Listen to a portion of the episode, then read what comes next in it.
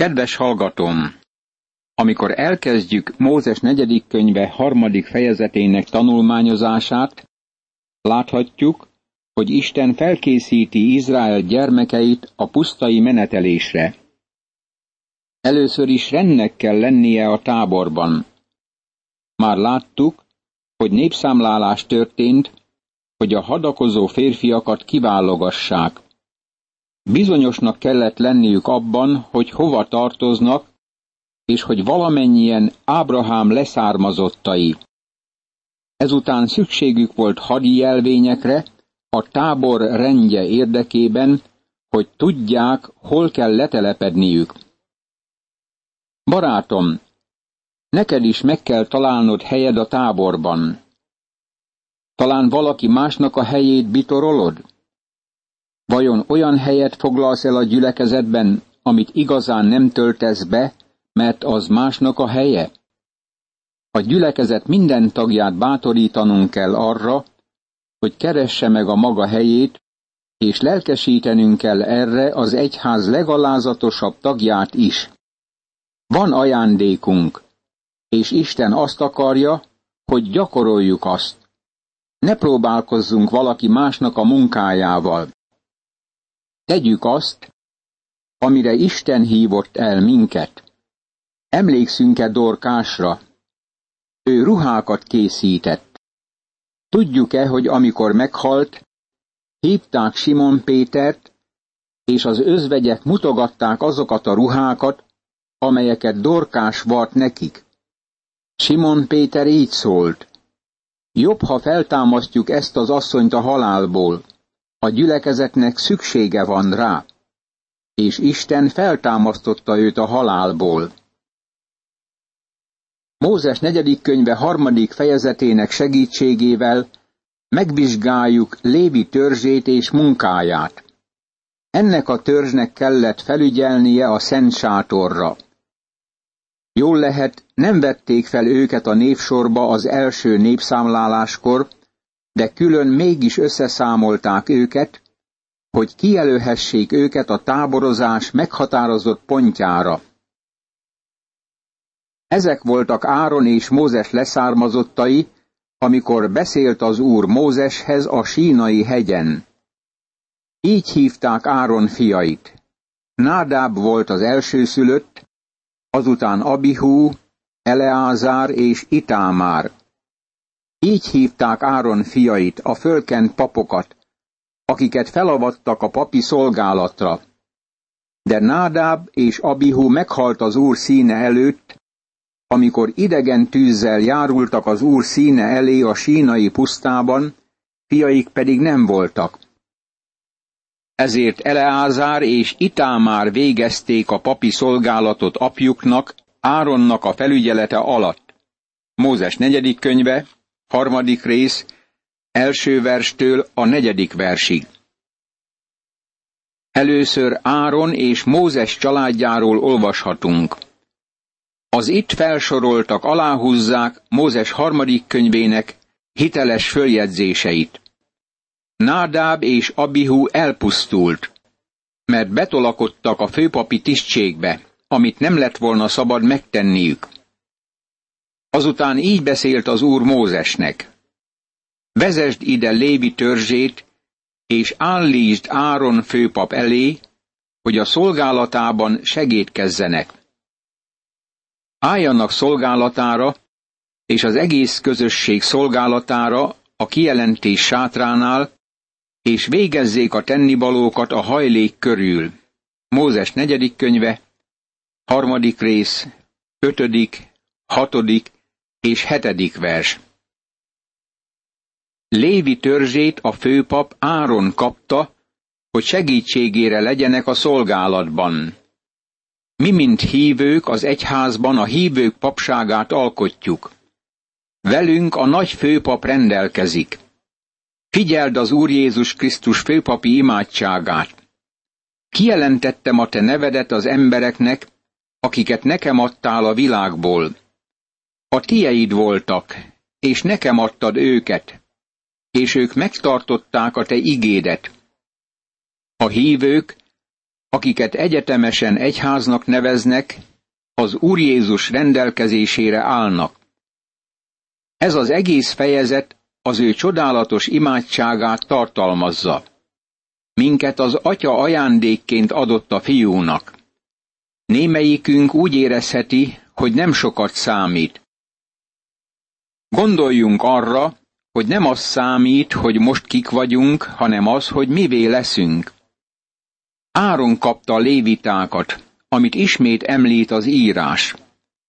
Hozd be a lévitákat Áron és fiai mellé, mert egészen az én tulajdonaim ők Izrael fiai között. Mózes negyedik könyve, harmadik rész, kilencedik vers. Most felsorolja az indoklást is.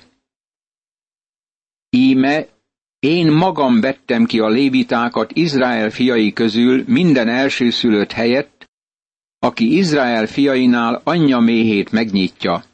Azért legyenek a léviták az enyém. Mert minden elsőszülött az enyém. Amikor megöltem Egyiptomban minden elsőszülöttet, magamnak szenteltem minden elsőszülöttet Izraelben. Mind az emberé, mind az állaté az enyém legyen. Én vagyok az Úr.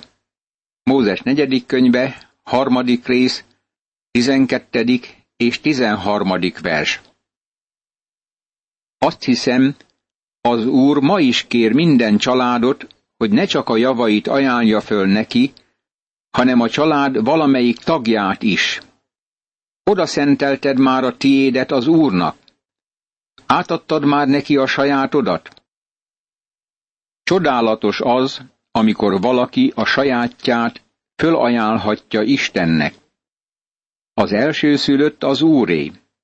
Ez nem azt jelenti, hogy annak a lelkipásztori szolgálatba kell állnia, hanem azért nyert szabadulást, hogy bemutassa, hogy az Úrhoz tartozik.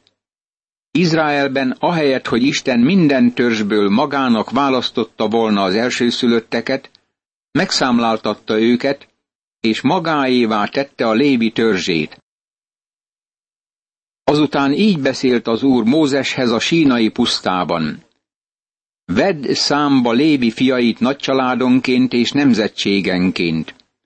Az egy hónapos fiúktól fölfelé minden férfit végy számba. Számba vette azért őket Mózes az úr szava szerint, ahogyan megparancsolta. Név szerint ezek voltak Lévi fiai. Gérsón, Kehát és Merári. Mózes negyedik könyve, harmadik rész, tizennegyedik verstől a tizenhetedik versig. Lévi törzsében három család volt, fiainak három családja, Gérsón, Kehát és Merári. Gérsón családját megszámlálták. Nekik kellett lesátorozniuk a Szent Sátortól nyugatra. Feladatuk az volt, hogy törődjenek a függönyökkel, a takarókkal és a Szent Sátor köteleivel. Kehát családját is megszámlálták. Nekik a Szent Sátortól délre kellett táborozniuk.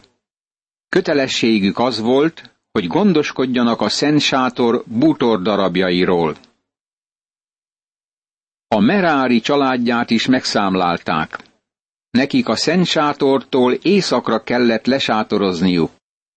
Feladatuk volt, hogy gondoskodjanak a deszkákról, a rudakról, az oszlopokról, a talpakról és a Szent Sátor edényeiről. Most már magunk elé képzelhetjük a pusztai meneteléskor vonuló izraeli tábort. A Szent Sátor téglalap alakú volt a tábor közepén. Egy másik téglalap alakot formált a Szent Sátor körül a léviták tábora. Egy még nagyobb téglalapot formált a tizenkét törzsből alkotott tábor. A Szent Sátor ajtaja mindig keletre mutatott. Áron és Mózes a családjaival együtt a Szent Sátor ajtajánál sátorozott a keleti oldalon. Merári volt északon, Gérson volt nyugaton, és Kehát volt délen. Ők alkották a Szent Sátort körülvevő négyszöget. Ezután volt Júda, Isakár, Zebulon tábora keleten, Dán, Ásér, Naftali tábora északon, Efraim, Manassé, Benyámin tábora nyugaton, Ruben, Simeon és Gát tábora délen. Az összes névjegyzékbe vett lévita, akiket számba vett Mózes és Áron nemzetségenként az úr parancsára, az egy hónapos fiúktól fölfelé, összesen 22 ezer férfi volt. Mózes negyedik könyve, harmadik rész, 39. vers. Ezután olvassuk az izraeliták elsőszülötteinek számba vételét. Ezután ezt mondta Mózesnek az Úr. Vedd számba Izrael fiai közül az elsőszülött férfiakat mind, az egy hónapos fiúktól fölfelé, és vedd őket névjegyzékbe.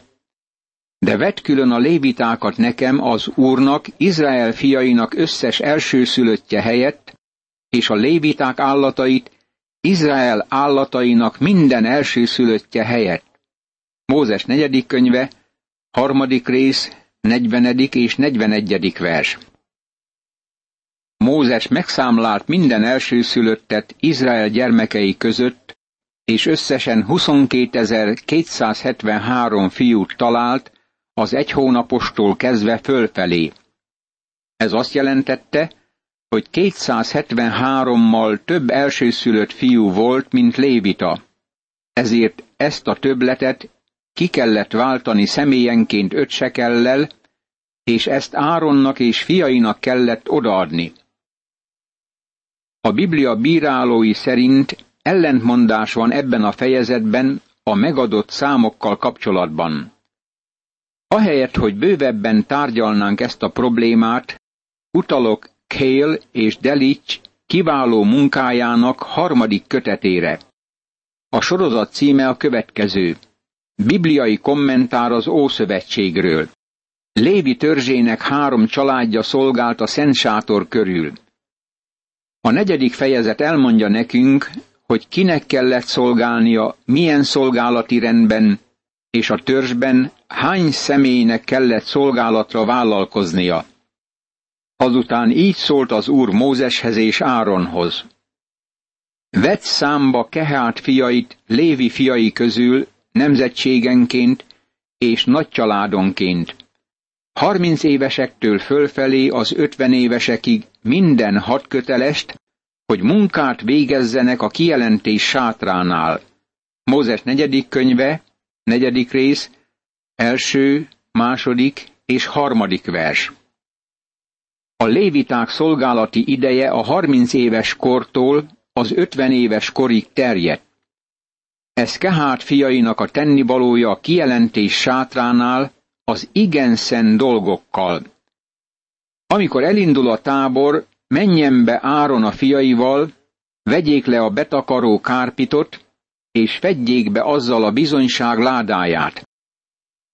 Tegyenek arra delfinből takarót, terítsék le egy csupakék bíborból készült ruhával, és dugják bele a rúdjait. Miután Áron és fiai elvégezték a szentének és a szentély egész fölszerelésének a letakarását a tábor elindulásakor, menjenek oda Kehát fiai, és ők vigyék azokat. De ne érintsék a szent dolgokat, mert akkor meghalnak. Ezt kell vinniük Kehát fiainak a kijelentés sátrából. Mózes negyedik könyve, negyedik rész, negyedik, ötödik, hatodik és tizenötödik vers. A szentek szentjében levő berendezést, vagyis a frigyládát és a kegyelem királyi székét egyedül csak Áron és fiai láthatták. Ezeket a berendezési tárgyakat gondosan betakarta Áron a fiaival együtt, mielőtt a kehát fiai odamentek volna, hogy elvigyék azokat. Ez a gérsóni nemzetségek dolga, amit tenniük és vinniük kell. Ők vigyék a hajlék sátorlapjait, a kijelentés sátrát, ennek a takaróját, a delfinbőr takarót, amely rajta van, a kijelentés sátrának a bejárati függönyét. Mózes negyedik könyve, negyedik rész, 24. és 25. vers. A lista folytatódik a függönyök és kötelek leírásával, amelyek a Gérsóni nemzetség felügyelete alá tartoztak. Merári fiait is vett számba nemzetségenként és nagycsaládonként. Ezt kell vinniük a kijelentés sátránál végzendő minden szolgálatukban. A hajlékdeszkáit, reteszeit, oszlopait és talpait. Az udvart körülvevő oszlopokat, azok talpait, szövekeit és köteleit, és a hozzájuk tartozó egész fölszerelést. Név szerint soroljátok föl a fölszerelést, amelyet vinniük kell. Mózes negyedik könyve, negyedik rész, 29., 31. és 32. vers. Merári vitte a súlyos berendezési tárgyakat, az oszlopokat, a deszkákat és a rudakat. A kehát fiai hordozták a bútorokat. Gérsón és fiai a legkönnyebb tárgyakat cipelték, vagyis a függönyöket, a takarókat és a köteleket. Szeretnék egy képet bemutatni neked arról, hogy mi történt, amikor meneteltek. Amikor Mózes és Áron kiment a szent sátorból kora reggel, nem kellett nekik megbeszélniük az ügyeket. Mózes nem mondta ezt. Hívjuk össze a vének vagy a diakónusok tanácsát, és vizsgáljuk meg, hogy elinduljunk-e ma vagy ne. Nem ilyen vezetéstől függött a haladásuk. Figyelték, hogy a felhőoszlop ott van-e még a szent sátor fölött. Ha az fölemelkedett, akkor az azt jelentette, hogy el kell indulniuk. Ha nem emelkedett föl, akkor az azt jelentette, hogy azon a napon a táborban kell maradniuk. Mózes és Áron egyszerűen figyelt és követte Isten lelkének vezetését, amit a felhőoszlopban adott nekik. Isten gyermekének is ilyen vezetésre kell hallgatnia ebben a korban.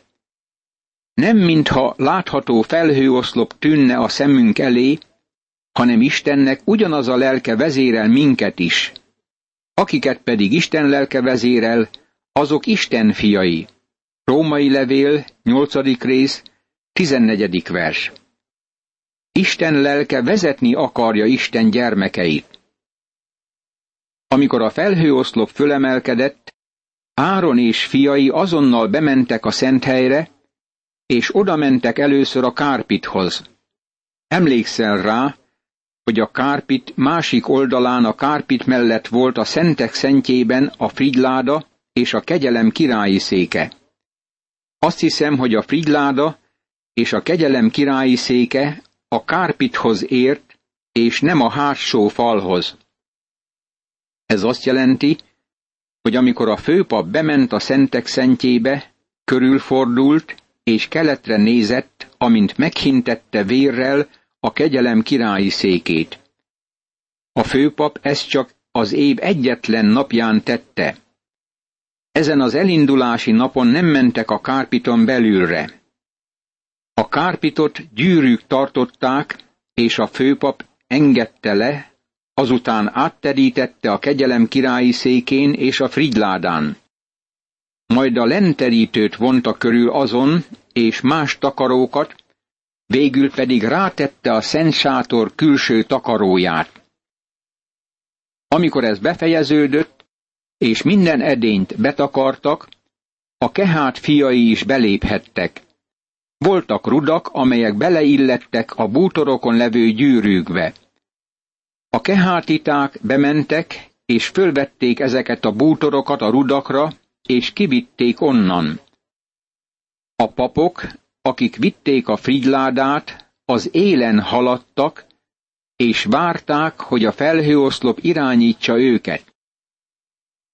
Egy későbbi fejezetben látjuk majd a tábor menetelésének rendjét.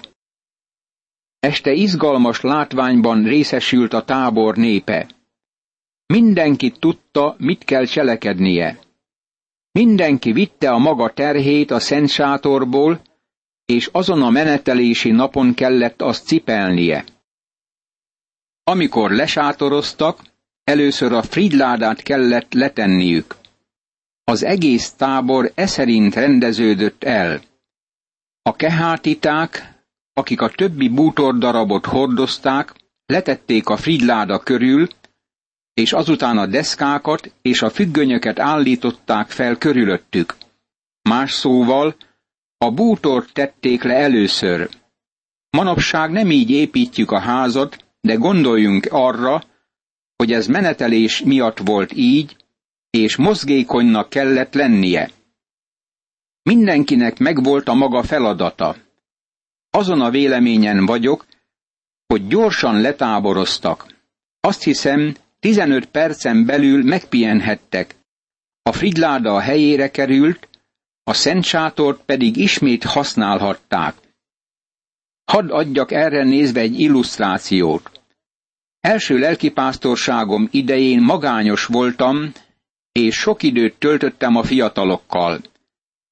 Amikor cirkusz jött a városunkba, kimentünk a vasútállomásra, hogy ott legyünk, amikor a cirkusz megérkezik hajnali két órakor. Hallgattuk az állatok zaját, de más hang nem hallatszott.